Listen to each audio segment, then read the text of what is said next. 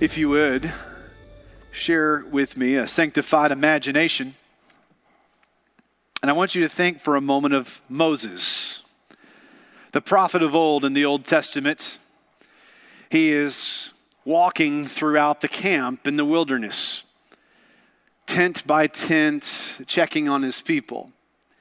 Checking on his people in the same way that he did when he was checking on his sheep, when he was a shepherd in Midian. This is at a point in which years ago, many of God's people were on the brink of heading into the promised land. They sent in the 12 spies to go and see what the new land would have for them. The 12 spies came back. Two said, Yes, we can take it. Let's trust God and let's go. 10 said, There's no way, we can't do it. The people of Israel decided, We're going to listen to the 10. They had fear and panic in their hearts. They considered killing Moses and Aaron and then raising up some new leaders who will take them back to Egypt. But then God brought judgment upon them for their lack of faith and disobedience. And God said, Because of your disobedience, because you are not walking by faith into the new land, I'm now going to sentence you to 40 years in the desert. One year for every one day that the spies were in the land. It had been years since that fateful day at Kadesh Barnea in Numbers 14 when that took place. And here is Moses walking through the camp, checking in on people, seeing how they're doing, getting the daily reports. And what does he hear? Death. Death. And more death. You see, God said that every person 20 years and older at that point in Numbers 14 in Kadesh Barnea would die in the wilderness. And so for Moses as a leader, all that he saw was just discouraging news after discouraging news after discouraging news. So what does he do? He goes back to his tent, he gets on his face, and he prays. What does he pray? He prays Psalm 90. Let me show you. Grab your Bible and turn with me to Psalm 90, Psalm 90. Uh, for the coming weeks, we're doing a sermon series called Messages of Hope. We're in a peculiar time and turbulent time in our nation with the spread of the virus, the hysterical response of the world, and fear of the future. As your shepherd, I want to point you to Jesus. I want you to fix your eyes upon Him as the one whom we go to, not only in times of prosperity, but also in times of hardship.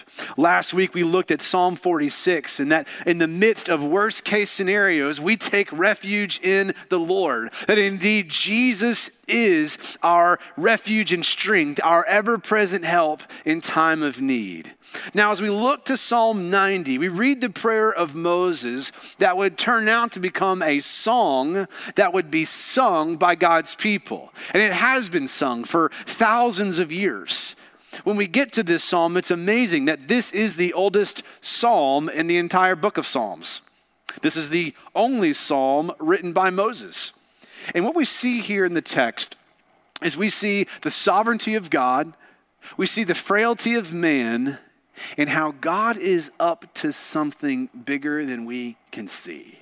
It's a timely word for us in this day and age. Would you look with me in the scripture at Psalm 90, beginning with verse 1? Moses writes, Lord, you have been our refuge in every generation. Before the mountains were born, before you gave birth to the earth and the world, from eternity to eternity, you are God. You return mankind to the dust, saying, Return, descendants of Adam. For in your sight, a thousand years are like yesterday that passes by, like a few hours of the night. You end their lives, they sleep. They are like grass that grows in the morning. In the morning it sprouts and grows, by evening it withers and dries up. For we are consumed by your anger, for we are terrified by your wrath. You have set our iniquities before you, our secret sins in the light of your presence. For all our days ebb away under your wrath. We end our years like a sigh. our lives last 70 years, or if we're strong 80 years.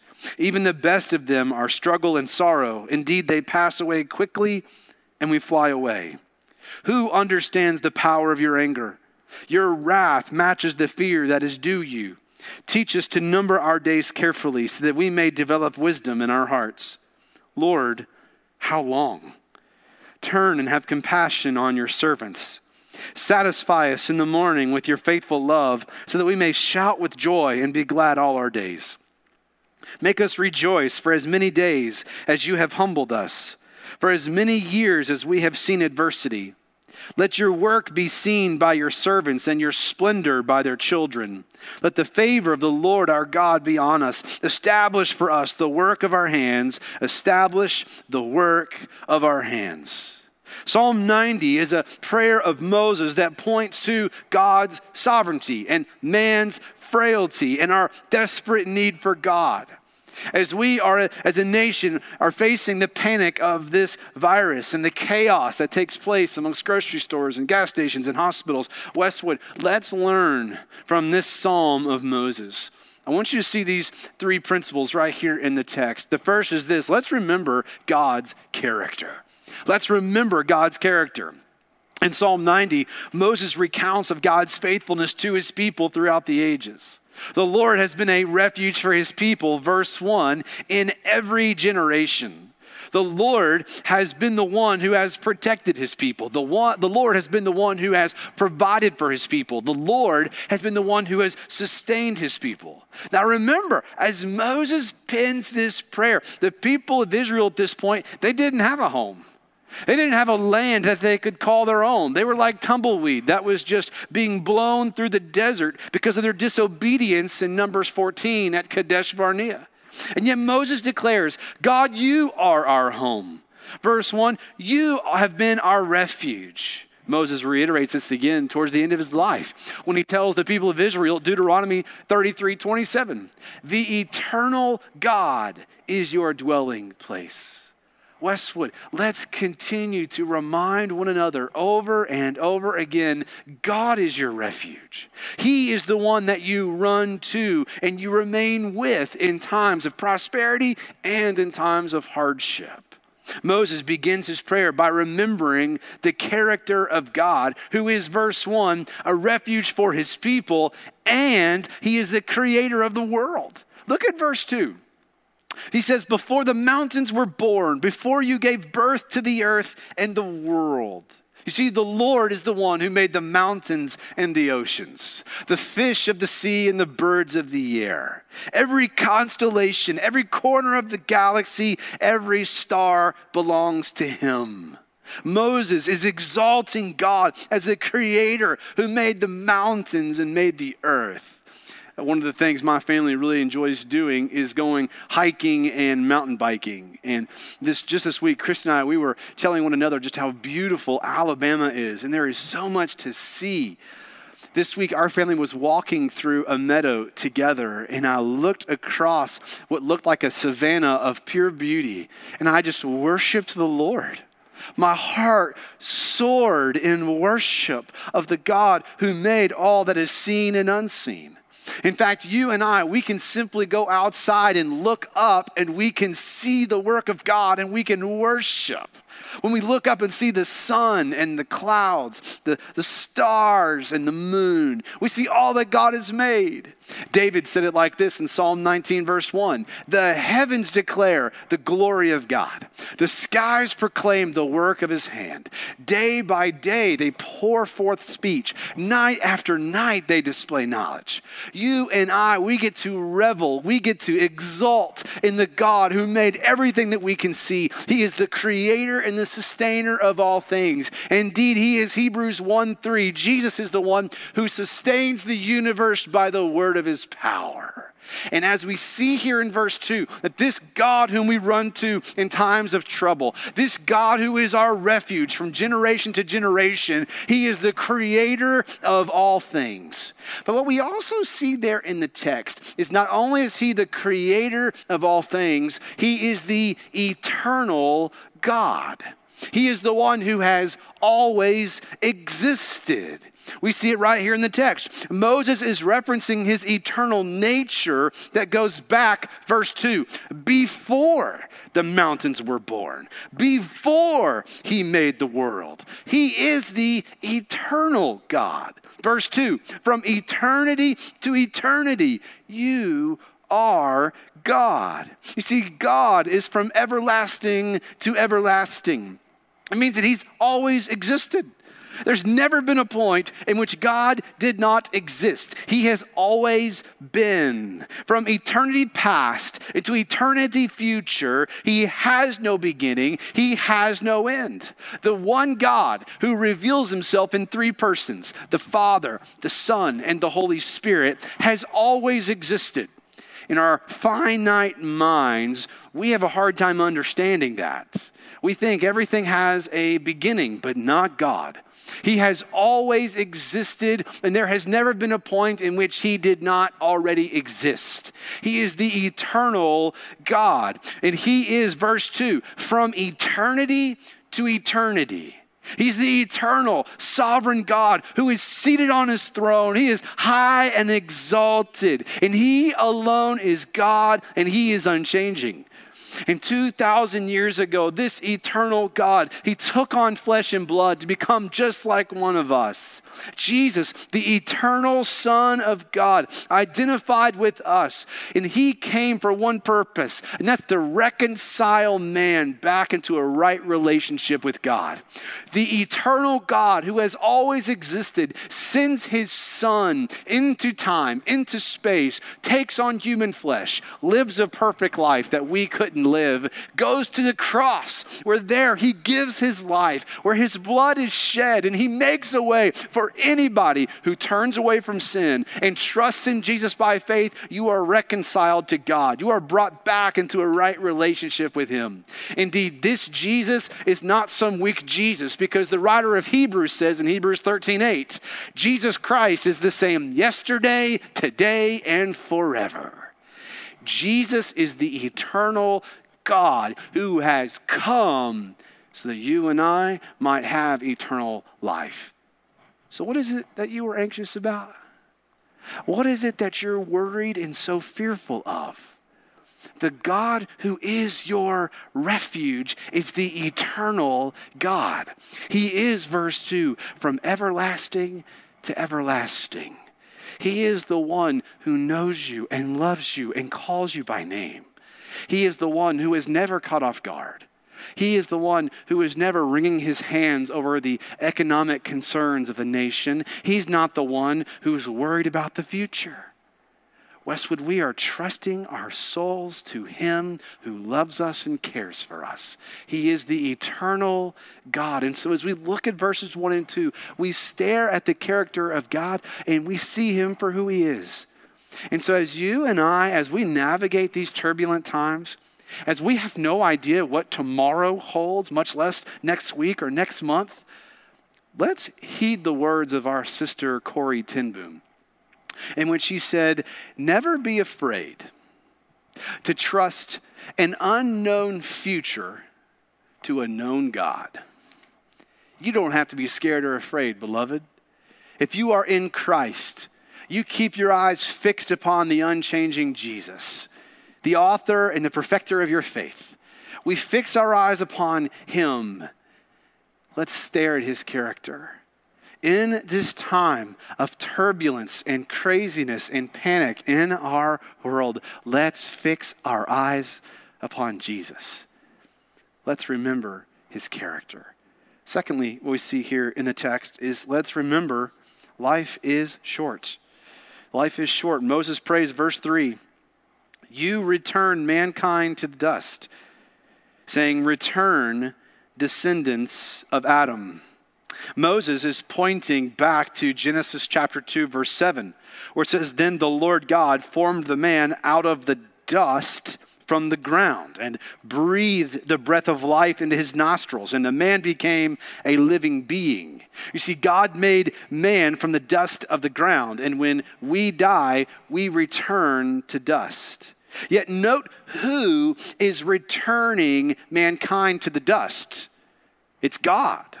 Moses prays, verse 3, you return man to the dust. Verse 5, you end their lives. You see, God is the one who gives life, and God is the one who takes it away. And what does Job do after the death of his 10 children? He declares, Job chapter 1, verse 21 Naked I came from my mother's womb, and naked I will depart. The Lord has given, and the Lord has taken away. Blessed be the name of the Lord. You see, what we see here in the text is that life is indeed short. We've got a temporary amount of time here on this earth. And one thing that this virus is doing is that it is reminding us how temporary we are. We have a very short shelf life until we die. That's what we see here in the text. We are like grass, look at verse 5, that grows and sprouts in the morning, but by evening dries up and withers. James chapter 4 verse 14 says for you are like a vapor that appears for a little while and then vanishes. You see, one of the millions of things the Lord is doing through this crisis is He is removing that thin veneer of self sufficiency he is removing this idea that you and I have control over anything. Ultimately, we don't. The Lord is the one who is in control. We were made from dust and we will return to the dust. Moses, he was familiar with this. He saw it as an entire generation of Israelites died in the wilderness. You see, their death was due as a consequence for their sin. And the same is true for you. For we will all be brought to an end, verse 6. Our physical bodies will wear out by the effects of God's judgment on sin. In Romans chapter 5, verse 12, Paul says, Just as sin came into the world through one man, Adam, and death through sin, and so death spread to all men because all sinned. You see, sin is like a virus in which all of us have been infected. All of us have inherited it through our first parents, through their disobedience in the garden. And Adam's sin affects every person because we all sinned in Adam. We all have turned our hearts away from the Lord. And because of Adam's sin, death comes to everyone. And because of our sin, we will all die. And you realize this? There is no way you can hide your private, secret sins from God. Look right there at verse 8. Even all of our secret sins will be brought to light in his presence. And then, after years of struggle, after years of sorrow, man's life comes to an end. Look at verse 9 like a sigh. For some of us, we get to live into our 70s, maybe if we're strong, into our 80s. And then, verse 10, our soul flies away. Boy, Kenneth, are you are you trying to encourage us? I give you the bad news because it's only in light of the bad news does the good news make sense. It's only in understanding how bad our situation is do we realize how precious Jesus truly is. Can you imagine if a stranger came running up to you with a bottle of medicine and just shoved it in your face and said, Quick, drink all of this? I'm not sure how you'd respond, but I'd probably scoff at him and say, Man, okay, you need to back off. But if someone approached you and said, Death is coming, and your only way of being rescued is drinking this medicine, take it. Well, I think all of us would grab hold of it and we would drink it dry. Well, you see, the scriptures point us to this reality that death is coming.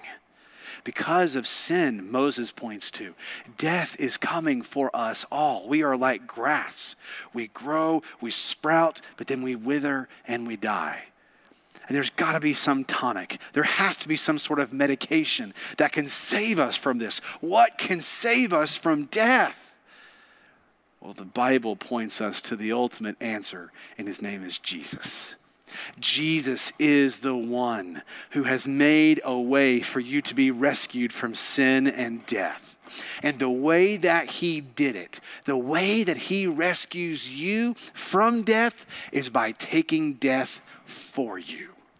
At the cross, Jesus goes and he dies so that you don't have to. He makes a way through his death on the cross, through his broken body, for you to be rescued and redeemed. This is the hope of the gospel is that those who trust in Jesus, we are rescued, we are saved. You see, we see here in the text, we're given a brief 70, 80 years, verse 10, and then we die, and then it's over, and then we return to the dust as descendants of Adam. But Westwood, the best news of all is there is a second Adam. The first Adam brought death, the second Adam brings life. The first Adam brought sin and sickness into the world, but the second Adam, he is the medicine and he is the cure for sin and death. You see, Jesus is the second Adam who died for sin and rose again and offers eternal life to all who trust in him. And even though you physically may die, spiritually you live forever. Jesus says in John 11, 26, everyone who lives and believes in me will never die. Do you believe this? And so I ask you this morning, do you believe this? Do you believe that Jesus came and made a way through his death and resurrection for you to find life? Are you banking your soul upon Jesus? If not, this morning, come to Christ. Believe the gospel. Trust in Him. He has made a way through his death and through his resurrection to give you life. That though physically you and I will die, we will return to dust, yet Jesus will make us more alive. That to be absent from the body is to be present with the Lord. That when you take your last breath, once your body is laid into the ground, your body decays, you're not there. You are with Christ and you are alive in Him. And you know what? There's coming a day in which Jesus will come back for His church. The trumpet will sound, and the dead in Christ will rise. Our bodies, our bones that have been put in the dust will come forth through the dust. We will go and be with the Lord. We will receive a new body that will not get sick, it will not decay, it will not die, it will never sin. We will be with the Lord. We'll have a perfection about us because we will be with Christ. Do you see how precious Jesus is? You need Jesus. He is the medicine, He is the tonic that rescues you from sin, death, hell, and the grave.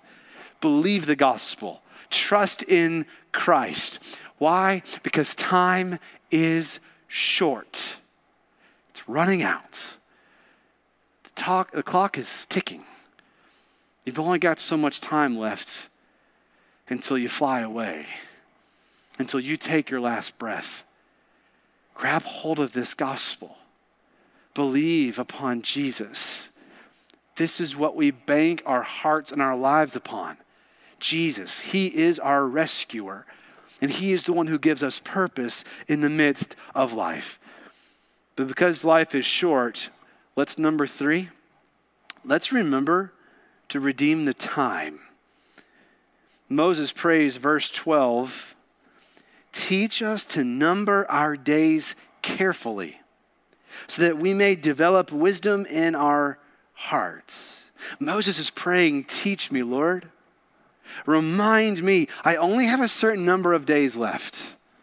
I've only got so much time left until I'm launched into eternity. David prayed this in Psalm 39, verse 4 Lord, make me aware of my end and the number of my days, so that I will know how short lived I am. Beloved, if you want to be effective for the Lord, you need to keep eternity on the forefront of your mind and heart. Solomon wrote in Ecclesiastes chapter 3 verse 11 that the Lord has put eternity in the hearts of mankind. You see, we suppress that reality with sin, with being distracted by the world. Satan does not want you thinking about eternal things. But you see, you were made for eternity, and it matters. And so we are to be thinking not just what do the next several weeks, months, years have in front of us, but what do the next 10 billion years look like? How can I prepare for those days now in this life here? It's funny. Once you understand that you've only got so much time left, it cuts through all of the foolishness, the immaturity, the cotton candy of this world you start realizing how frivolous and silly some things are in this world, and you're not even bothered by them anymore because you see, I've only got certain time left. I want to redeem the time that the Lord gives me life and breath. For this brief window of time that I'm here on this earth, that God has given to me to live for His glory, I want to get caught up in the silly, trivial things of this world. I want to fix my eyes upon Jesus, and I'm going to go hard after Him what we see here is Moses lays out for us how we can redeem the time. You see, you give your time to God and then you let Him work through you. What do we mean, Kenneth? Well, if you look at verse 14, you want to redeem the time, give your mornings to God. Verse 14, satisfy us in the morning with your unfailing love. Why? So that we may shout with joy and be glad all our days. So you give your mornings to God and say, God, here's my morning. I'm starting my day at your feet. But then you also give your days to God. Look at verse 15. He says, Make us rejoice for as many days as you have humbled us. And then you give your years to God. Verse 15 Make us rejoice for as many years as we have seen adversity. Moses then prays for God's work to be seen through his people and his splendor to be seen by their children, that future generations would see the glory and the power of the Lord. And then he gets to the heart of the matter of our response. Verse 17 Let the favor of the Lord our God be on us. Establish establish for us the work of our hands. Establish the work of our hands. Moses is asking for God's blessing. He's asking for God's favor to be upon his people. Westwood, let's seek the Lord. Let's give him our mornings. Let's give him our days. Let's give him our years. For however many he has ordained for us to live, let's give them to him and ask for his favor and his blessing because we have gospel work to do. We have nations and neighbors who are in desperate need of Jesus. We have, verse 17, a good work in which we need God's favor, we need God's blessing. But we find that when we make much of Jesus, when we make him central in our hearts and our homes and our lives, we see when he is high and exalted, he will draw all men to himself. Westwood, we've got work to do. May the good works that we do moving forward be those in which we point as many people as possible to Jesus for while we still have life and breath. What this virus is doing, it's reminding us not only do we not have control, it's reminding us we only have a certain amount of time. You and I only have so much time until we are launched into eternity to be with Christ. So let's make sure that during this time that we redeem the time and we use what God has given to us, this time right now, to impact our world for Jesus. Indeed, what we see from verses 16 and 17 is the impact points. The challenge I want to place before you it's this entrust your soul to a faithful creator while doing good. We even see it back there in, in the text where your creator, verse 2, he sent his son for you so that you might entrust your soul to him. And as you entrust your soul to King Jesus, verse 17, we get to work doing good for his glory. We're not those who shrink back and are destroyed, but rather we have faith and we're saved. We're banking our souls upon Jesus, but we have this gospel hope inside of us. And so we get to work. We are resting in Christ. He is our salvation. We don't do good works to earn salvation. We do good works because we already have it.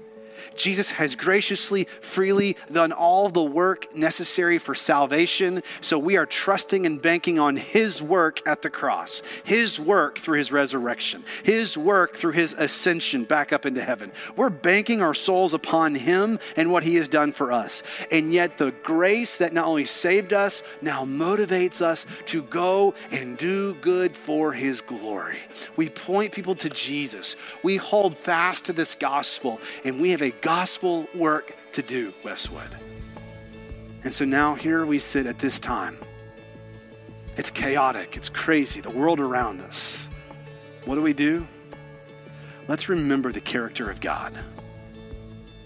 Let's remember life is short. And let's remember to redeem the time because we have a gospel that changes everything for anyone who trusts in Jesus alone.